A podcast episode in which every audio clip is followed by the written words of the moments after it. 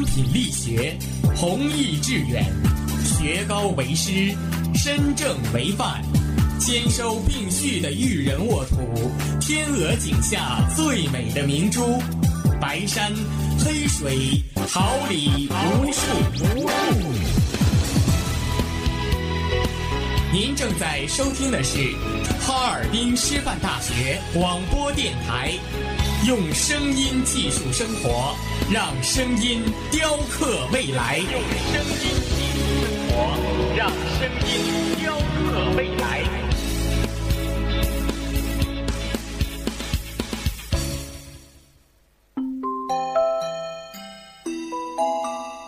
准备好了吗 Three, two, one.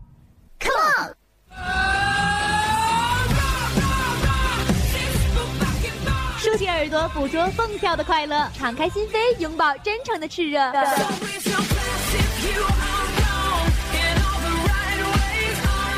火辣不仅是一种味觉，激情不只是一种感觉。让我们一起火力全开，甩掉所有烦恼。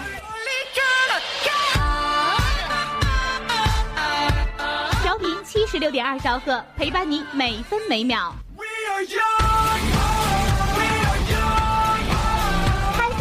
学，hold 住你的世界。爱学习，更爱生活；爱生活，更爱广播。让生活充满魅力，让幸福触手可及。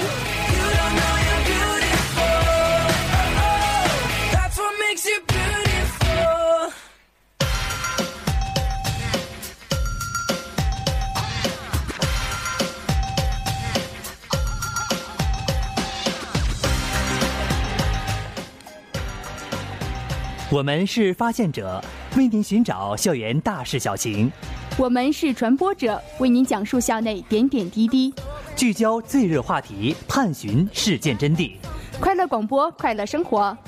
这里是调频七十六点二兆赫，哈尔滨师范大学广播台，每天中午为您带来的资讯零距离。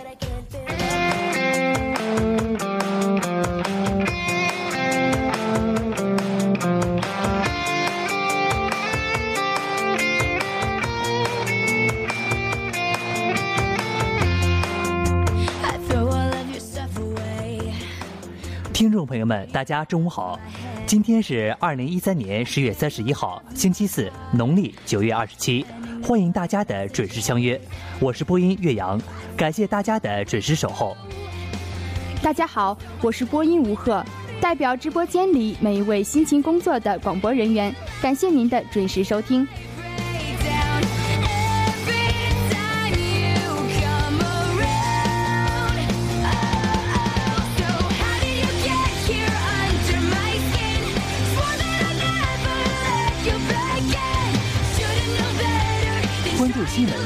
生活，让我们一同了解今天的内容提要。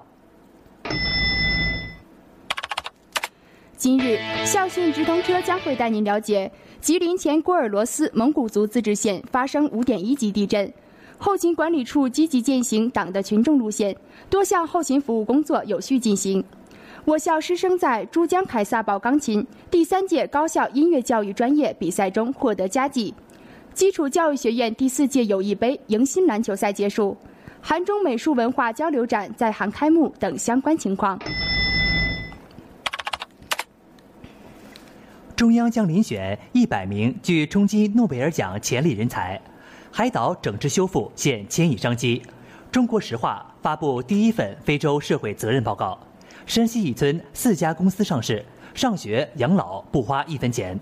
热火全队领取2013年总冠军戒指。乔布斯故居将成历史遗迹。俄罗斯申奥片月底上映，故事类似《集结号》。金蝉脱壳在航天基地取景，郭涛夫人认为郭涛是一个非常合格的父亲。变形金刚四重庆开机，中国演员将出镜。危险人物来源生活，唤醒逃犯良知。预知详情，请锁定资讯直通车。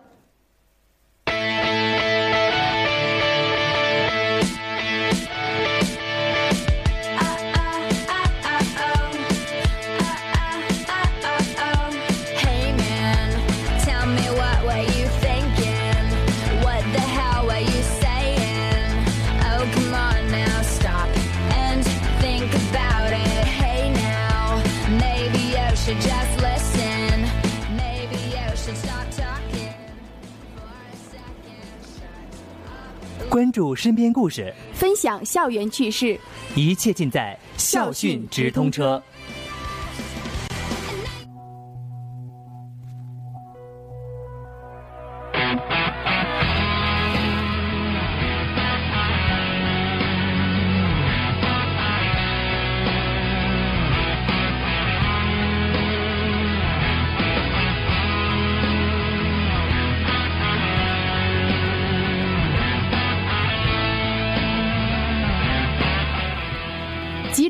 郭尔罗斯蒙古族自治县发生五点一级地震。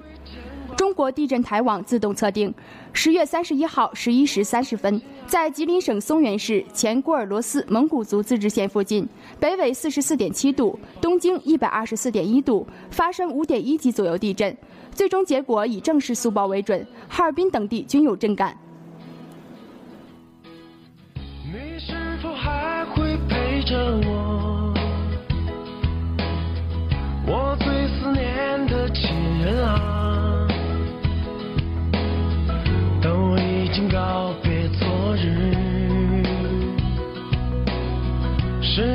是想去未来的路。我要像梦一。我校开展党的群众路线教育实践活动，现在正全员行动中。后勤管理处围绕党的群众路线教育实践活动的方案要求，通过后勤管理处网站及深入各单位调研，广泛征求各方的意见及建议，为更好地服务广大师生，后勤管理处结合实际问题，研究制定了近期和中长期整改方案。同时，学校领导对后勤管理处的各项工作提出了明确要求，并亲临施工现场指导工作。目前，多项工作有序进行。后勤管理处采取多项措施，克服校区面积大、清扫人员较少等困难，积极协调有关部门，做好校园绿化美化工作，努力为师生提供优雅整洁的学习生活环境。与后勤集团劳动服务公司进一步明确了清扫责任，车道、人行道、广场、绿地每天至少清扫一次，并保持清洁。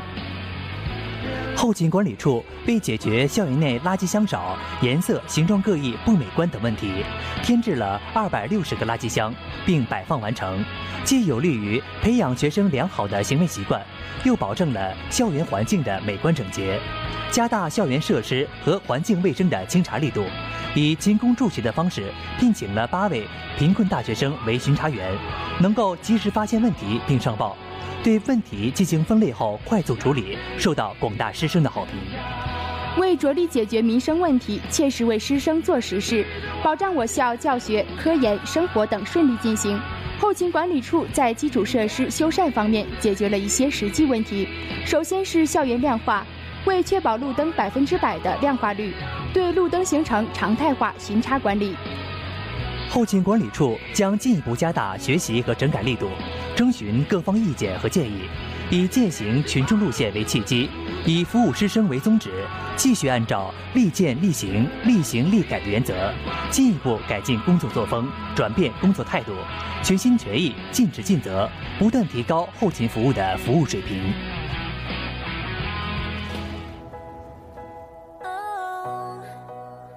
人都应该有梦，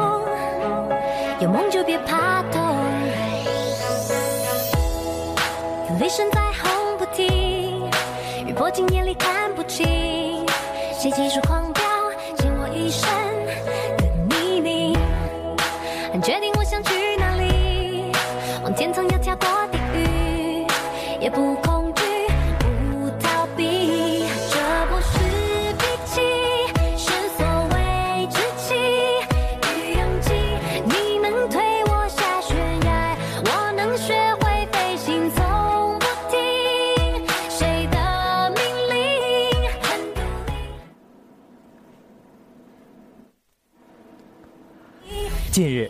由中国教育协会主办的珠江凯撒堡钢琴第三届全国高校音乐教育专业的声乐比赛，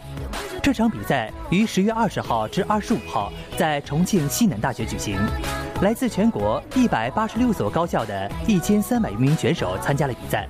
在激烈的角逐中，我校选手脱颖而出，取得了优异的成绩。我校音乐学院声乐歌剧系教师王冬梅荣获教师美声组一等奖，音乐学院学生王继明荣获学生民族组二等奖，孙丹丹、宋瑞荣荣获研究生组三等奖，吕新路获得本科组三等奖，真的是让人由衷的感到高兴。这不是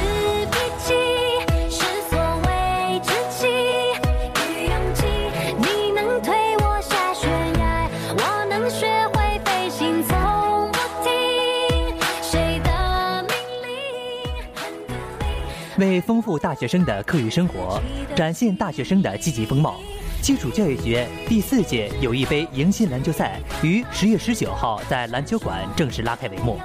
参加此次比赛的共有十五个专业的代表队，学院领导和辅导老师也参加了比赛。在历时四天的比赛中，各专业采用循环赛制进行了激烈角逐，竞争趋于白热化。赛场上，运动员们身手敏捷，快攻猛打，进展健而风采。赛场下，啦啦队员们火力全开，点燃了全场的火热气氛，进展青春风貌。裁判员们更是秉公执法，严肃认真，保障了大赛的公正性与连续性。整场比赛活力四射，激动人心。经过历时四天的激烈角逐，最终决赛于二十二号晚圆满落幕。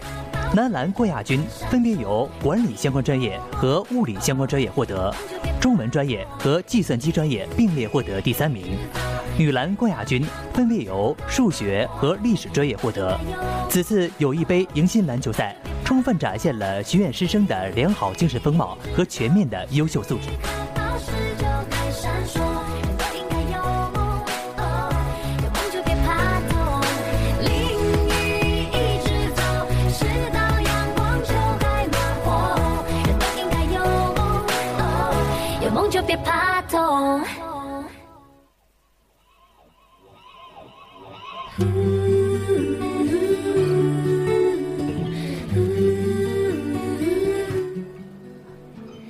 搭档，你们女生都蛮爱看韩剧的，相信对韩国的文化也比较感兴趣吧？日前，韩中美术交流文化展在韩国光州朝鲜大学美术学院隆重开幕。我校美术学院院长赵云龙教授率领学院相关教师赴韩参加了此次交流展。此次展览是继去年十月在我校举办的中韩环境艺术设计专业展后的又一次两校之间的文化艺术交流活动。朝鲜大学校长徐在轰教授出席了开幕式并致辞，朝鲜大学美术学院院长金钟京教授和赵云龙教授分别致辞。此次展览共展出中韩绘画和设计作品百余件，我校美术学院共有三十名教师作品参展，获得了较高的评价。展览活动进一步促进了两国两校在文化艺术领域较为深层的交流。展览期间，韩国朝鲜大学校长及外事处长热情欢迎我校美术学院教师一行，并就两校间的文化艺术交流达成了意向性的合作协定。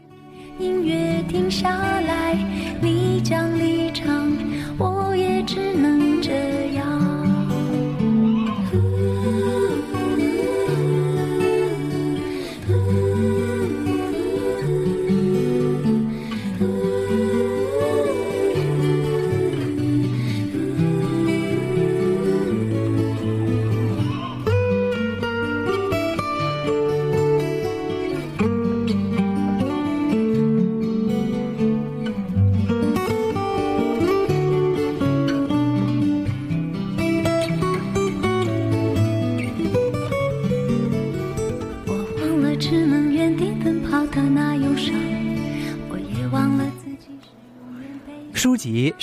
进步的阶梯，同时是一种精神食粮。我校现开展全民读书活动，以下是对该活动的相关采访。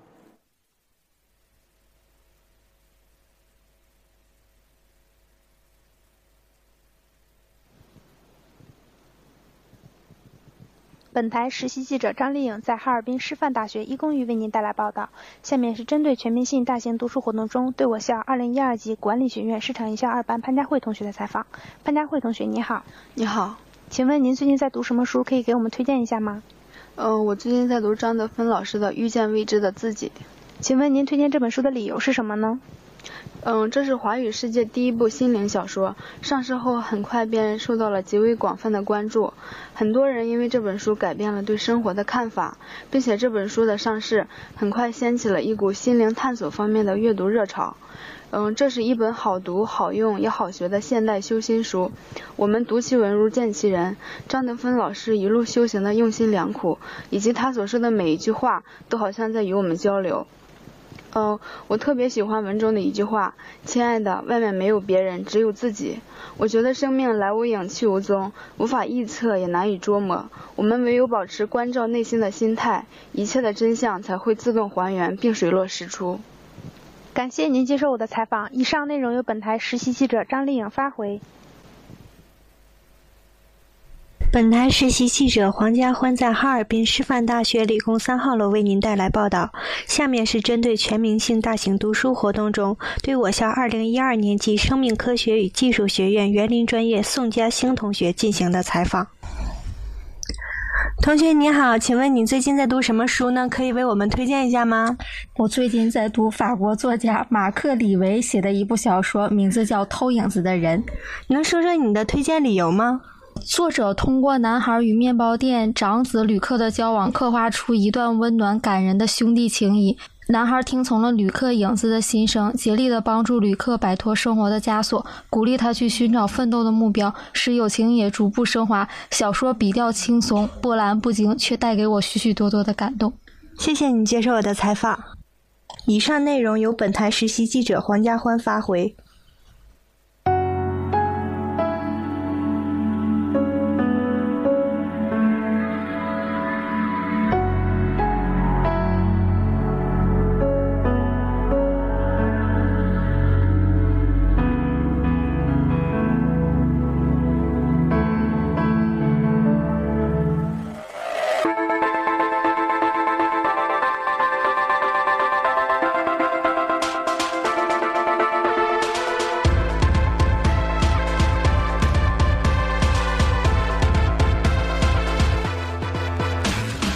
了解时事动态，关注焦点问题，一切尽在资讯直通车。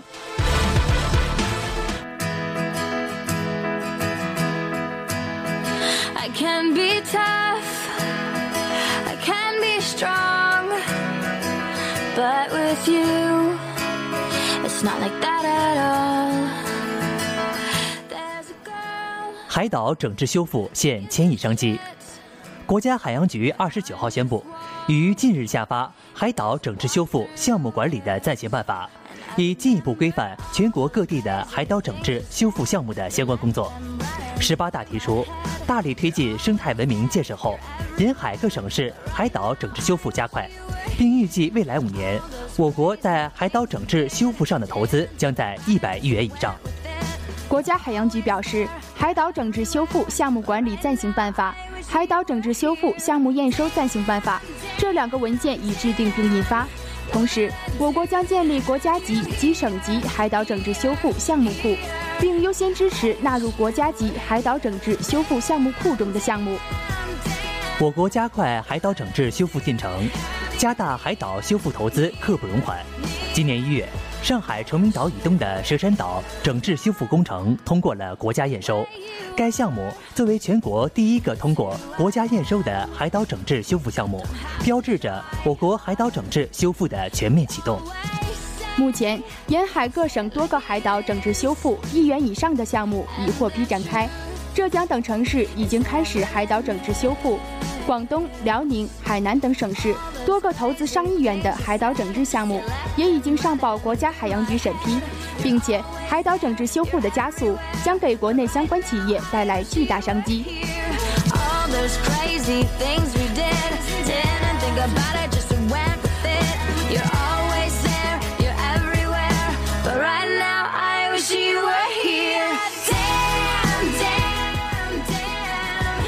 央将遴选一百名具冲击诺贝尔奖潜力人才，这是一个对国内高层次人才给予特殊支持的计划，而且还是与引进海外高层次人才千人计划并行的人才计划。入选者被寄予厚望，或冲击诺贝尔奖，或领军国家科技和产业发展，或推动哲学、社会、科学繁荣发展，或专注于课堂和教堂。万人计划一开始便受到中央领导的高度重视。习近平总书记近日在欧美同学会成立一百周年庆祝大会上强调，要充分开发利用国内国际人才资源，以更大力推进万人计划。目前，首批人选已经确定。二零一二年九月，万人计划正式启动实施。这一计划准备用十年左右的时间，遴选支持一万名高层次人才。该计划不铺新摊子，不设新项目，主要对国家人才发展规划相关重大人才工程进行整合打包，从国家层面提供特殊支持，形成与千人计划同等地位的国家人才工程。作为我国国家级人才工程，万人计划和千人计划一样，由中央人才工作协调小组统一领导，中组部牵头，中宣部、教育部、科技部、人社部等共同实施。对万人计划入选对象，在有关部门和单位原有支持的基础上，国家再给予直接特殊支持，提供特殊条件，形成集成效应。特殊支持包括经费支持，为科技创新领军人才、哲学社会科学领军人才、百千万工程领军人才、教学名师安排每人约一百万元，用于自主选题研究、人才培养和团队建设等。地方和用人单位还可配套给予适当支持。政策支持在科研管理、事业平台、人事制度、经费使用、考核评价、激励保障等方面制定重点培养支持政策。为杰出人才设立科学家工作室，实行首席科学家负责制，采取一事一议、按需支持方式给予经费保障，支持其开展探索性、原创性研究。针对领军人才，改革科研项目管理办法优先立项滚动支持创新经费支持方式，落实期权、股权和企业年金等激励措施，同时支持他们组建的创新团队。对于青年拔尖人才提供支持经费，用于开展前瞻性、预言性自主选题研究等，并赋予相应的自主支配权。服务支持根据需要，贡献突出的还可纳入中央联系的高级专家范围联系保护，设立教学名师支持类别，在于鼓励更多的高层次人才回归课堂，传授知识，教书育人，树立教学与科研同等重要的导向。青年拔尖人才正处于创新高峰期，活力最强，也最需要宽松的环境和有力的支持。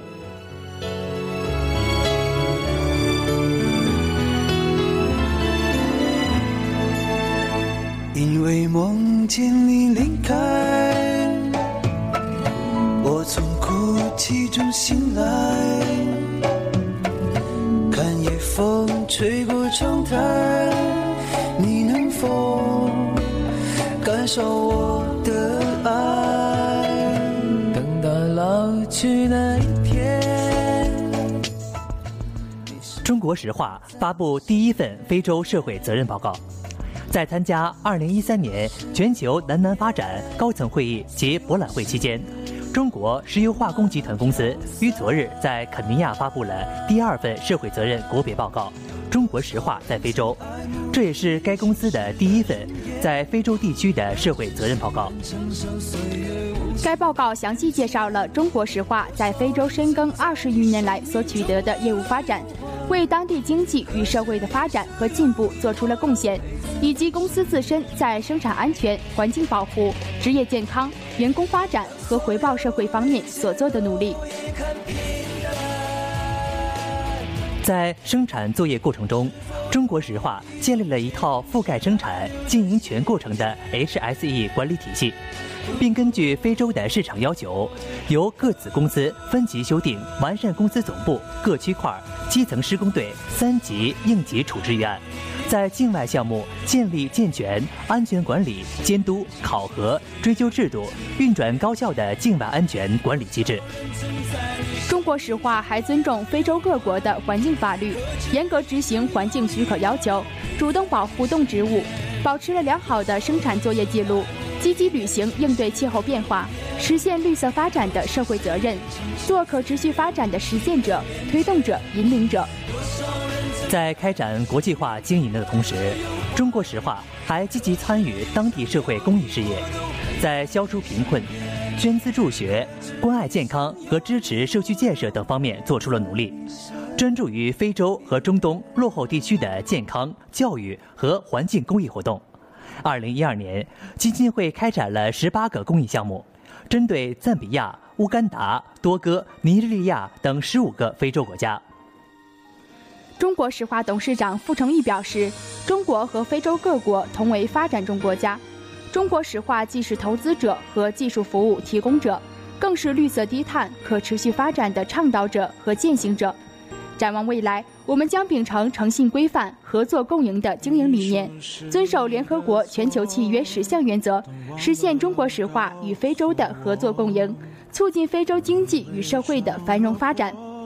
其实只是不爱了，思念肯定在所难免，画一个笑脸，落花流水弹指一线间，看到你的改变，差不多三两年。山东一村四家公司上市，上学养老不花一分钱。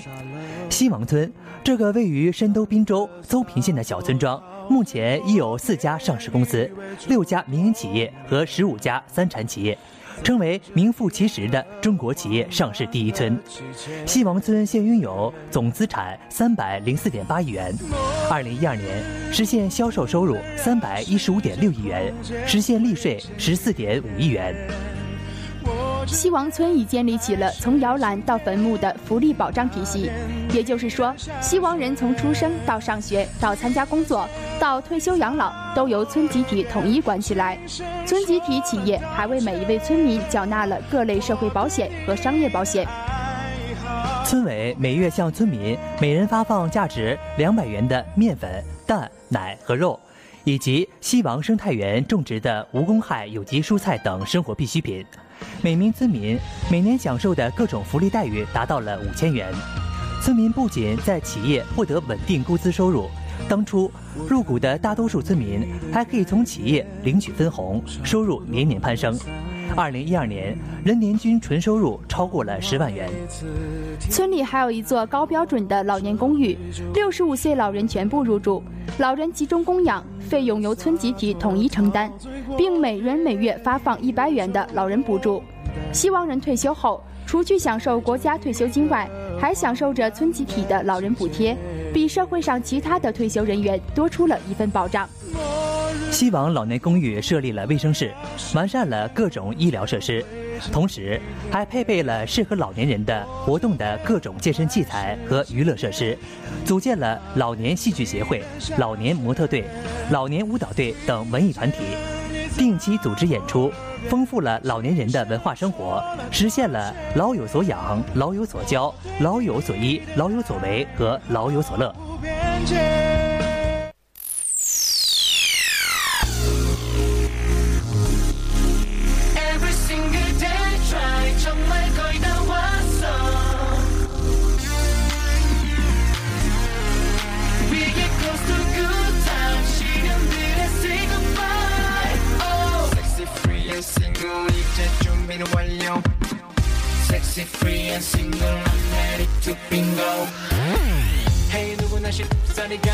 热火全队领取2013总冠军戒指。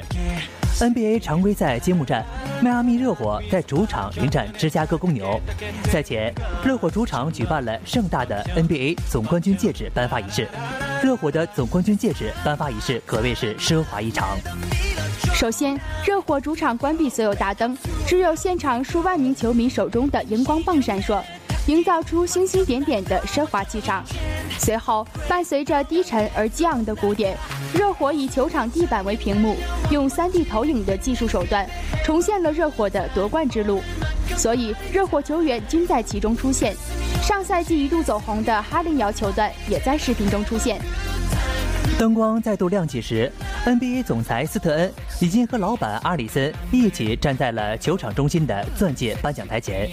斯特恩高度赞扬了阿里森对球队的领导和莱利为这支球队连续两次夺冠做出的贡献，包括球探在内，热火制服组都被集体颁发了总冠军戒指。当斯波主帅出场接受戒指时，全场迎来了第一个小高潮，灯光熄灭，3D 投影再度开启。这次播放的画面是热火在总决赛的精彩时刻。当投影结束，灯光再度亮起时，全场终于迎来了球员颁奖礼。詹姆斯等选手出场与斯特恩握手，并从老板阿里森手中接过戒指。随后，热火所有球员与管理层、教练组等一起，在皇后乐队的名曲《We Are the Champions》的伴奏中，目送着新一面总冠军旗帜的升起。至此，NBA 总冠军颁奖仪式圆满落幕。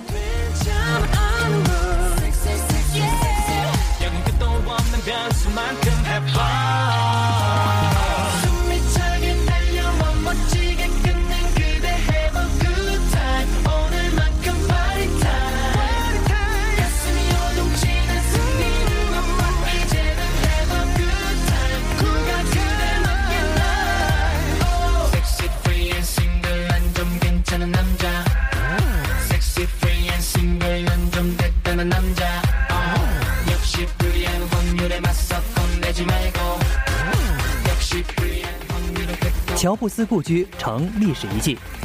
苹果公司创始人史蒂芬·乔布斯打造首台苹果电脑时的居住地，十月二十八号晚通过评估，成为美国加州洛斯阿托斯市历史遗迹。乔布斯故居位于美国洛斯阿托斯市。乔布斯一九六八年与养父母搬进这栋房子，并在此度过了青少年的时光。高中时代，乔布斯结识了同为苹果创始人的好友史蒂夫，并与其一起在这座房子的车库里合作打造了第一批苹果电脑。第一批电脑一共一百台，其中五十台以五百美金的价格卖给了附近的山景城电脑零售连锁店，剩下的组装给了佳酿计算机俱乐部的朋友们。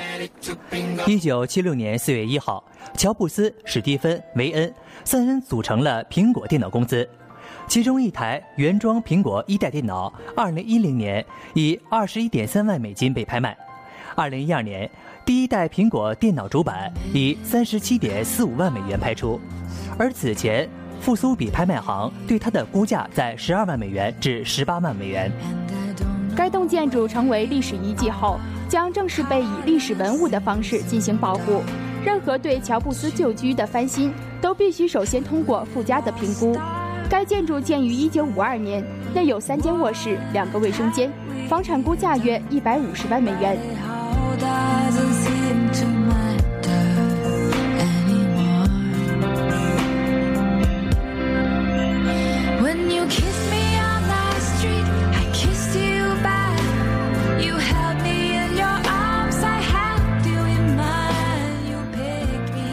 俄罗斯申奥片月底上映，故事类似《集结号》。美俄合拍电影《斯大林格勒》，这部将在月底公映的电影，因为其俄罗斯申奥片的身份而备受关注。在2014年奥斯卡金像奖的最佳外语外语片剧选中，《斯大林格勒》是中国内地导演冯小刚的作品《1942》的对手之一。两部电影同样都是二战背景题材，竞争激烈。这两部电影不约而同地将镜头聚焦在各自民族永远的痛与恨的历史。一九四二反映抗日战争期间河南旱灾与蝗灾直接导致大饥荒，斯大林格勒反映的也是一九四二年到一九四三年发生的斯大林格勒保卫战，而这段历史对于他们民族来说，也是一段很难缝补的创伤。除了中国，俄罗斯对奥斯卡有着独特的情节。斯大林格勒的二战背景是奥斯卡钟情的题材。俄罗斯选送该片竞争奥斯卡最佳外语片，目的性明显。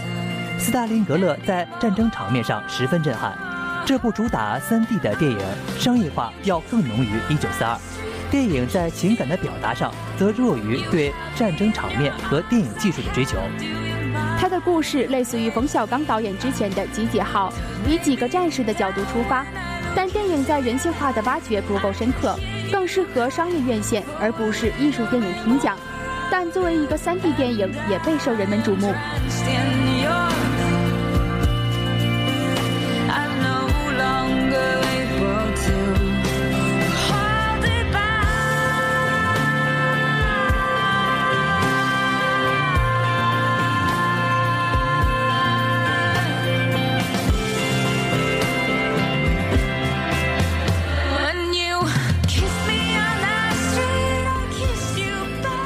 郭涛是一个非常合格的爸爸。八零后新锐编剧演员徐浩源携首部小说处女作《无法触碰的我爱你》在西单图书大厦现场签售，多位好友助阵，其中还包括郭涛夫人李然。签售现场话题一度跑偏，围绕正在热播的《爸爸去哪儿》展开。李然说：“郭涛是一个非常合格的爸爸，只要有时间就和孩子们在一起。”无法碰触的我爱你是一本向青春致敬、向初恋致敬、向所有过去时光致敬的小说，用了并不华丽的词藻，向我们讲述了几个年轻人之间的友情、爱情、亲情。此外，小说更是试图传递出一种信念，一种对于生活的理解。当天的签售现场，李安聊到石头在《爸爸去哪儿》中的表现，徐浩源称他表现得非常棒，你们不知道他还会打冰球。李然则透露，节目结束后，儿子遇到了事情，更多会去问爸爸。节目中孩子的很多表现也出乎了他的意料，他主动要求当班长，那段没有想到，他平时没那么积极。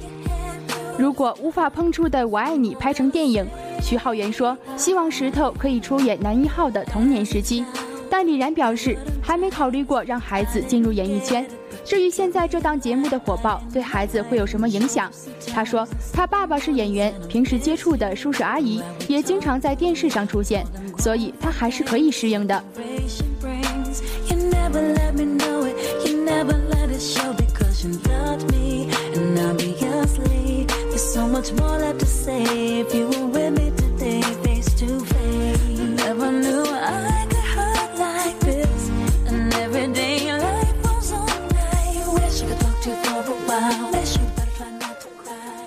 变形金刚四重庆开机，中国演员将出镜。中美合拍的《变形金刚四》将在重庆武隆景区开机。二十九号下午，导演迈克尔贝乘坐两亿人民币的湾流四五零私人飞机抵达重庆。亲民的迈克尔贝坚持走普通通道出机场，结果被专程赶来接机的影迷认出了包围。从十月三十号起到十一月二号，剧组将在武隆景区拍摄。电影网征集的中方演员也将出镜拍摄。剧组人员提前在景区安装拍摄器材，搞绿化。而好莱坞特效团队将采用飞机航拍手段，拍摄穿越青龙桥的惊险戏码。We could spend the holidays together. I remember when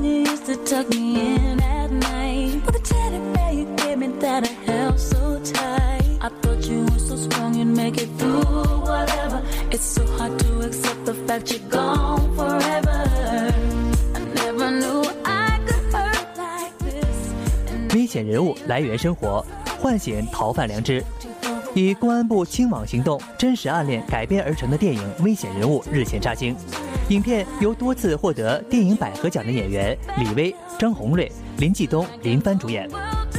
警界作家李春良创作的中篇小说《逃》在啄木鸟杂志发表后，在警界内外引起了较大反响。作品展现出了一代年轻警察成长过程中的烦恼与困惑，面对复杂而浮躁的现实生活，该如何战胜自我，走出困境，进行了探索。电影《危险人物》根据这部小说改编，剧本在忠于原作品的基础上，以凝练传神的电影语音，讲述了全国开展的清网行动中，发生在大山深处一个追逃民警的奇特追逃故事。在美丽的伊春林海，年轻警察对职业忠诚的自我追问，善良女孩对生活信念的执着坚守，网上逃犯良知的最终回归，让人们在感动之余，对当下的生活进行思考。